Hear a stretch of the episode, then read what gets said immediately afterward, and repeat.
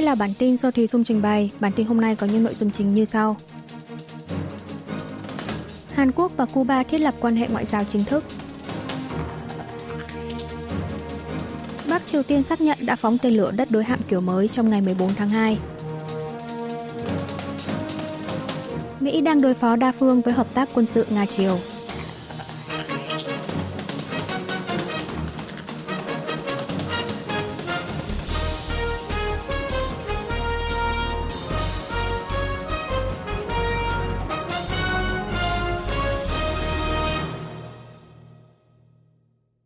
Hàn Quốc và Cuba thiết lập quan hệ ngoại giao chính thức. Hàn Quốc và Cuba ngày 14 tháng 2 giờ địa phương đã thiết lập quan hệ ngoại giao chính thức theo phương thức trao đổi công hàm ngoại giao giữa phái đoàn thường trực của hai nước tại Liên Hợp Quốc ở trụ sở Liên Hợp Quốc ở New York, Mỹ. Seoul cam kết sẽ tích cực thảo luận với Havana trong thời gian tới về các biện pháp ngoại giao tiếp theo như lập cơ quan ngoại giao thường trú tại nước đối phương. Bộ Ngoại giao Hàn Quốc kỳ vọng việc thiết lập quan hệ ngoại giao với Cuba là một bước ngoặt quan trọng để tăng cường hoạt động ngoại giao với các nước Trung Nam Mỹ, giúp mở rộng hơn nữa chân trời ngoại giao của Hàn Quốc trong vai trò là một quốc gia trụ cột toàn cầu. Việc hai nước thiết lập quan hệ ngoại giao được kỳ vọng sẽ góp phần mở rộng hợp tác thực chất song phương thông qua việc tăng cường hợp tác kinh tế giữa hai nước và thiết lập nền tảng chế độ hỗ trợ để doanh nghiệp Hàn Quốc tiến ra thị trường Trung Nam Mỹ. Bên cạnh đó, điều này còn giúp hai nước có thể hỗ trợ về mặt lãnh sự một cách có hệ thống cho công dân Hàn Quốc đến thăm Cuba. Seoul và Havana được cho là đã tiến hành đàm phán kín về việc thiết lập quan hệ ngoại giao, xét đến khả năng Bình Nhưỡng sẽ phản đối và gây trở ngại. Một quan chức văn phòng Tổng thống Hàn Quốc gặp gỡ báo giới trong ngày 15 tháng 2 đánh giá việc thiết lập quan hệ ngoại giao với Cuba giúp hoàn thiện mối quan hệ ngoại giao giữa Seoul với khối xã hội chủ nghĩa, những nước có mối quan hệ hữu hảo với Bắc Triều Tiên – đây sẽ là một đòn chí mạng đánh vào Bình Nhưỡng cả về mặt chính trị lẫn tâm lý.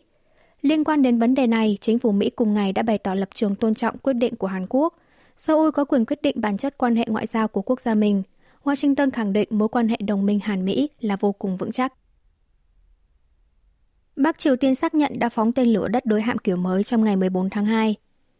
Hãng thông tấn Trung ương Triều Tiên KCNA đưa tin sáng ngày 14 tháng 2, Chủ tịch Ủy ban Quốc vụ Kim Jong-un đã trực tiếp chỉ đạo vụ phóng thử nghiệm trên biển tên lửa đất đối biển, tương đương tên lửa đất đối hạm kiểu mới Padasuri 6, được trang bị cho hải quân. KCNA cho biết tên lửa đã bay trong vòng hơn 1.400 giây, nhắm chính xác vào mục tiêu. Chủ tịch Kim Jong-un rất hài lòng với kết quả vụ thử nghiệm lần này – Ông Kim nhấn mạnh phải bảo vệ chủ quyền trên biển quốc gia bằng hành động quân sự cụ thể, không phải chỉ bằng cách diễn đạt tu từ hay tuyên bố xuông. Đặc biệt, nhà lãnh đạo miền Bắc chỉ thị phải tăng cường trạng thái đối phó quân sự trên vùng biển đường ranh giới phía Bắc đảo Yeonpyeong và đảo Bengyong, nơi quân địch thường xuyên xâm phạm bằng các loại tàu chiến khác nhau, trong đó có tàu khu trục, tàu hộ vệ, xuồng cao tốc.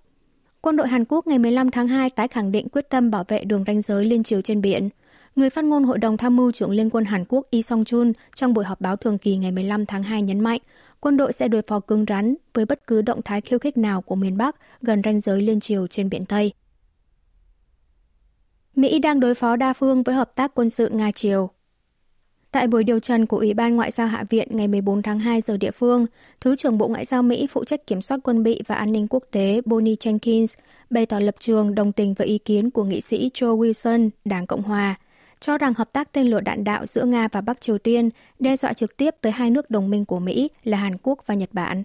Bà Jenkins bày tỏ lo ngại về hợp tác quân sự giữa hai nước Nga Triều gần đây, trong đó có việc Bình Nhưỡng cung cấp tên lửa đạn đạo cho Moscow.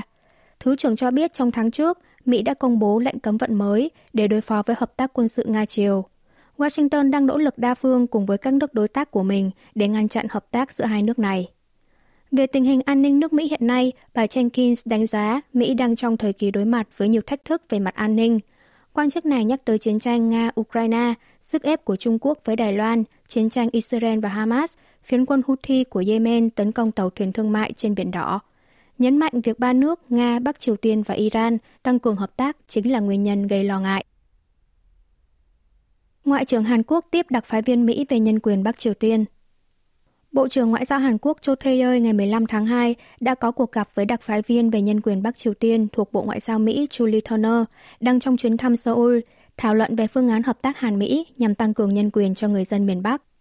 Ngoại trưởng Hàn Quốc nhấn mạnh đã 10 năm kể từ khi Ủy ban điều tra tình hình nhân quyền tại Bắc Triều Tiên thuộc Liên Hợp Quốc phát hành báo cáo về thực trạng nhân quyền tại miền Bắc, nhưng tình trạng xâm hại nhân quyền tại quốc gia này vẫn đang diễn ra rất nghiêm trọng – Ông Cho hy vọng việc cả ba nước Hàn, Mỹ, Nhật cùng là thành viên của Hội đồng Bảo an Liên Hợp Quốc và việc quan hệ Hàn Mỹ được củng cố chưa từng thấy như hiện nay sẽ là cơ hội để thúc đẩy hơn nữa sự phối hợp quốc tế trong vấn đề nhân quyền miền Bắc. Đặc biệt, quan chức hai nước đồng tình rằng vấn đề an ninh như hạt nhân và vấn đề nhân quyền Bắc Triều Tiên có mối liên hệ mật thiết như hai mặt của đồng xu, cần tiếp cận một cách toàn diện. Lãnh đạo Hàn Quốc cam kết mở rộng ưu đãi thuế cho doanh nghiệp đầu tư nước ngoài. Tổng thống Hàn Quốc Yoon song yeol ngày 14 tháng 2 đã có buổi tọa đàm kiêm tiệc trưa với lãnh đạo các doanh nghiệp đầu tư nước ngoài tại Phòng Thương mại và Công nghiệp Hàn Quốc ở quận Trung, Seoul.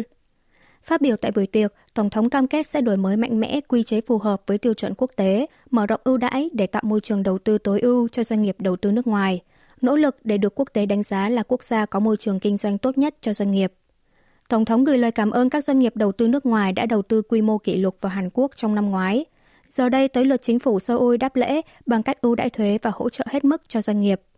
Đối với những lĩnh vực liên quan tới pháp lý và ngân sách, chính phủ sẽ phối hợp với Quốc hội để thiết lập môi trường kinh doanh thuận lợi cho doanh nghiệp trong thời gian sớm nhất. Đối với các pháp lệnh và hạng mục ngân sách thuộc thẩm quyền của Tổng thống, ông Yun cam kết sẽ tích cực đứng ra tháo gỡ cho doanh nghiệp. Doanh nghiệp đầu tư nước ngoài là doanh nghiệp có tỷ lệ vốn góp của nhà đầu tư nước ngoài trên một tỷ lệ nhất định. Trong năm 2023, các doanh nghiệp đầu tư nước ngoài đã đầu tư 32,7 tỷ đô la Mỹ vào Hàn Quốc, mức cao kỷ lục. Tin tặc tấn công email của nhân viên văn phòng Tổng thống vào tháng 11 năm ngoái.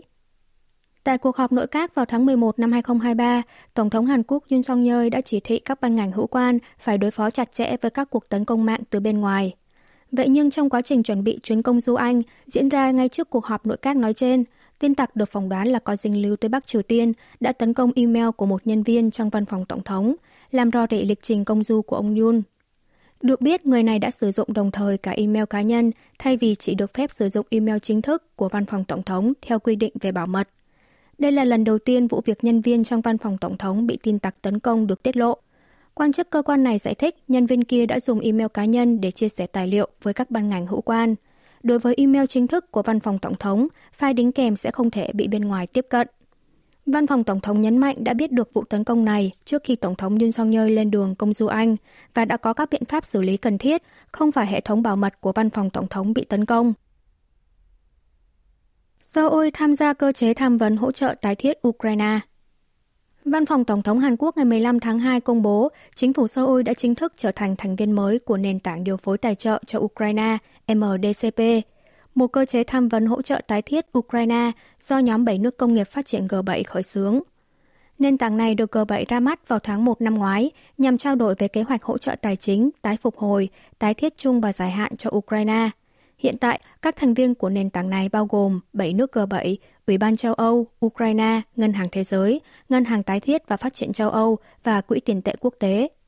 Chính phủ Hàn Quốc chính thức gia nhập MDCP vào ngày 14 tháng 2 thông qua cuộc họp trực tuyến lần 8 của Ủy ban điều hành nền tảng này.